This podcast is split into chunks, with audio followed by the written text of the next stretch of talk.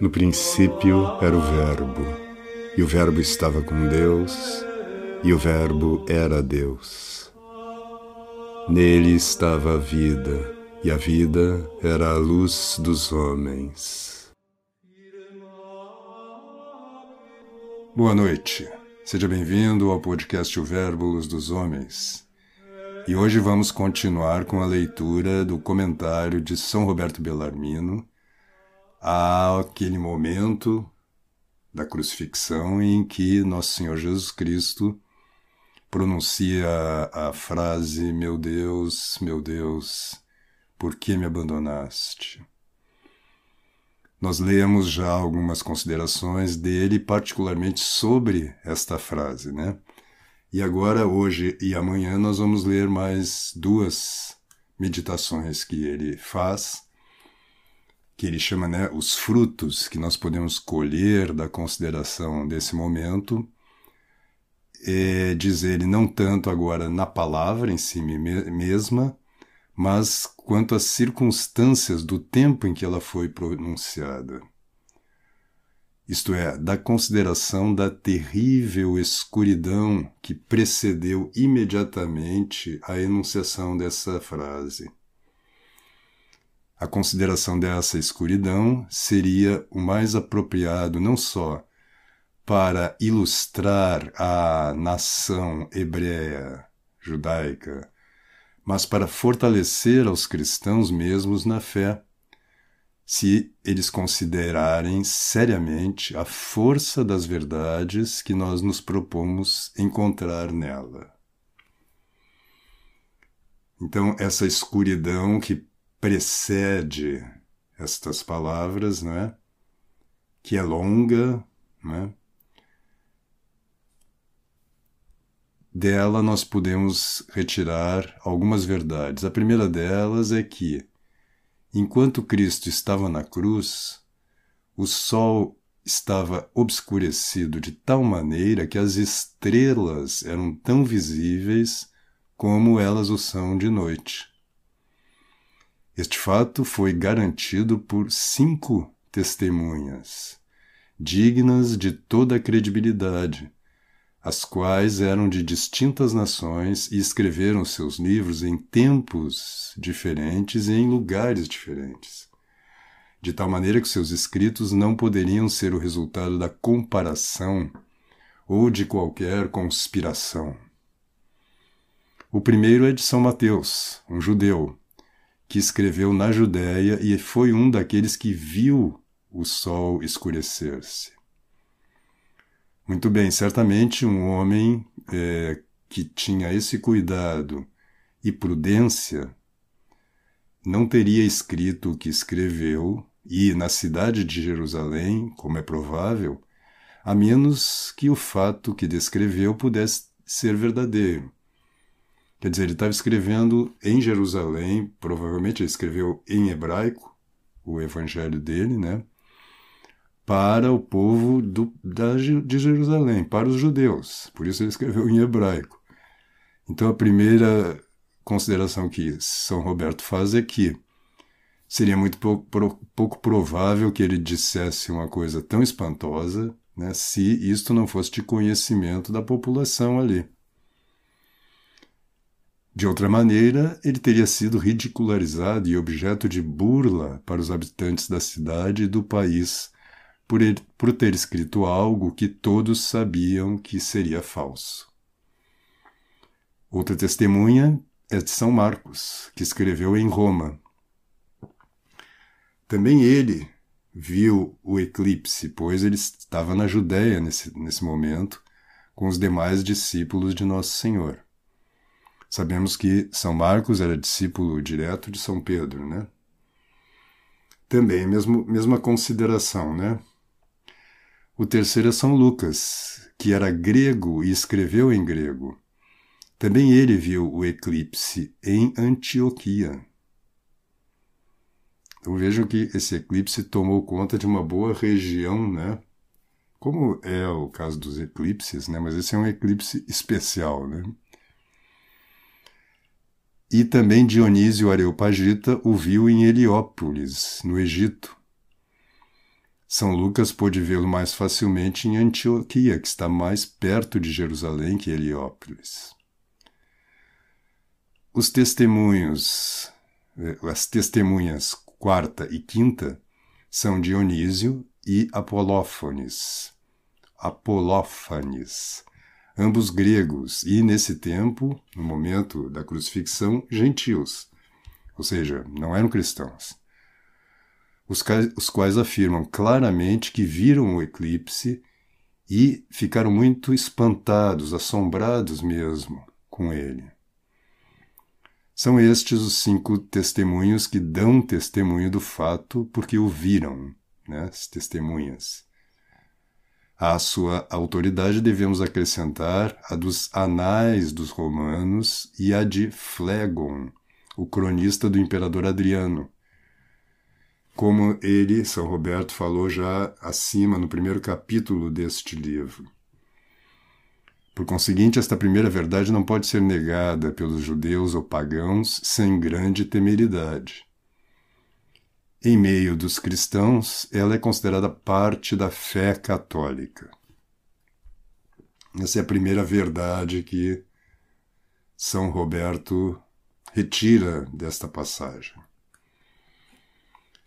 A segunda verdade é que este eclipse só pôde acontecer, só pôde se realizar pelo grandíssimo poder de Deus. Não é um eclipse natural e que, portanto, não, po eh, não podia ter sido trabalho do demônio ou dos homens através da mediação do demônio mas procedeu da especial providência e vontade de Deus, Criador e soberano do mundo. A prova disto é que o Sol só pode ser eclipsado por um de três métodos.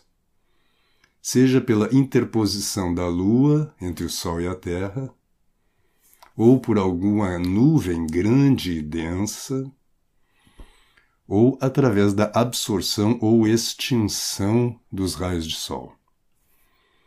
A interposição da Lua não pode é, ter ocorrido pelas leis da natureza, já que era a Páscoa dos judeus e a Lua era a Lua cheia.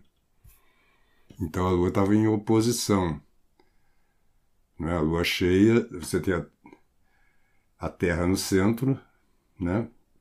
você tem o Sol e você tem a Lua do outro lado aqui, então ela não poderia cobrir o Sol.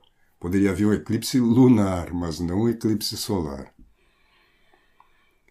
O eclipse, então, deve ter ocorrido ou sem a interposição da Lua, ou a Lua, por algum milagre grande, extraordinário, é, deve ter passado em umas poucas horas de percorrido um trajeto que naturalmente ela levaria 14 dias para fazer.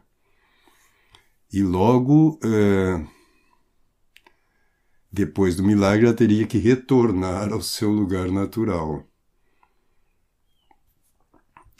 Uma observação é que nos relatos da vidente Catarina Emmerich, ela diz que foi isto que aconteceu.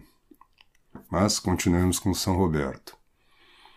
Muito bem, é admitido por todos que só Deus pode influenciar os movimentos das esferas celestes, porque o demônio só tem poder nesta, neste globo, na Terra. E assim, o apóstolo chama Satanás o príncipe dos poderes de, do ar, né, que estão no ar. O eclipse do Sol não pode ter ocorrido pelo segundo método, pois uma densa e grossa nuvem lá, né, grande nuvem, não poderia esconder os raios do sol sem ao mesmo tempo ocultar as estrelas. E muitas testemunhas dizem que as estrelas ficaram visíveis. Temos a autoridade de Phlegon para dizer que durante este eclipse as estrelas eram tão visíveis no céu como são durante a noite. E em relação ao terceiro método, devemos recordar que os raios do Sol não puderam ser absorvidos ou extinguidos, não poderiam ser absorvidos ou extinguidos, senão pelo poder do próprio Deus que criou o Sol. Portanto, esta segunda verdade é tão certa como a primeira e não pode ser negada sem um grau e sem um grau tão grande quanto aquela de temeridade. Então, em qualquer dos dois casos, seja que a Lua tenha percorrido né, o seu trajeto rapidamente para cobrir o Sol, ou se a própria luz do Sol se apagou neste momento, em ambos os casos só poderiam só podem ter ocorrido pelo poder do próprio Deus, por uma ação direta de Deus. A terceira verdade é que a paixão de Cristo foi a causa do eclipse, que foi realizado por especial providência de Deus. E nós provamos isto pelo fato de que a escuridão é, caiu sobre a terra exatamente no, durante o tempo que Nosso Senhor permaneceu vivo na cruz. Isto é, da hora sexta até a hora nona, do meio-dia às quinze horas. É, é, atestam isto todos os que falam do eclipse. E não poderia ter ocorrido que um eclipse em si mesmo milagroso coincidisse casualmente com a paixão de Cristo. Pois os milagres não são produto da casualidade, mas do poder de Deus. E não conheço, de São Roberto, nenhum autor que tenha observado outra causa, que tenha falado de outra causa para este eclipse tão maravilhoso. Assim, pois, aqueles que conhecem a Cristo reconhecem que foi realizado esse milagre em atenção ao próprio Cristo. E aqueles que não o conhecem confessam a sua ignorância da sua causa, mas permanecem admirando, espantados com o fato. A quarta verdade é que uma escuridão tão terrível só poderia ter é, mostrado que a sentença de Caifás e Pilatos era injustíssima e que Jesus era o Filho único e verdadeiro de Deus, o Messias prometido aos judeus. Esta foi a razão pela qual os judeus pediram sua morte. Pois, quando o conselho dos sacerdotes, dos escribas e fariseus, quando neste conselho o sumo sacerdote viu que a evidência apresentada contra ele não provava nada, levantou-se e disse: Eu te conjuro pelo Deus vivo que nos digas se tu és o Cristo, Filho de Deus. E quando Nosso Senhor reconheceu e confessou que o era, o sacerdote, o sumo sacerdote, rasgou as suas vestes e disse: Que lhes parece? Que necessidade temos, né? Blasfemou, que necessidade temos de testemunhas? Acabastes de ouvir a blasfêmia. E eles responderam: É réu de morte. É, já estamos já avançados aqui no, no tempo, eu vou pular essa descrição que todos nós conhecemos, né? É, porque todos eles aqui vão dizer, né? É, quando ele estava diante de Pilatos, né? Também eles dizem: nós temos uma lei, e segundo essa lei ele deve morrer porque disse que é filho de Deus. Então, este foi o principal motivo pelo qual Cristo, nosso Senhor, foi condenado à morte da cruz. Na cruz. E isto tinha sido profetizado pelo profeta Daniel, quando disse: O Cristo, o Messias, será suprimido e o povo que o negou eh, não será seu.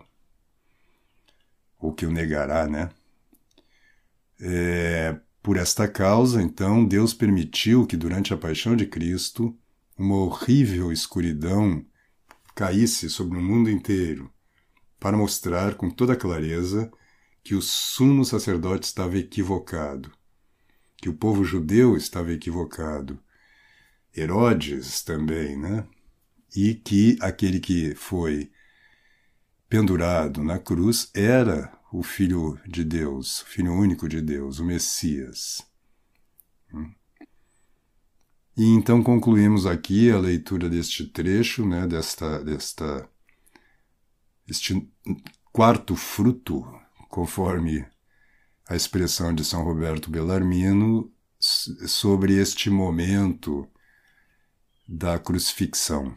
E amanhã leremos aqui, comentaremos brevemente o quinto fruto, tá bom? Então, por hoje é só, fiquem com Deus e aguardo vocês amanhã às 19 horas.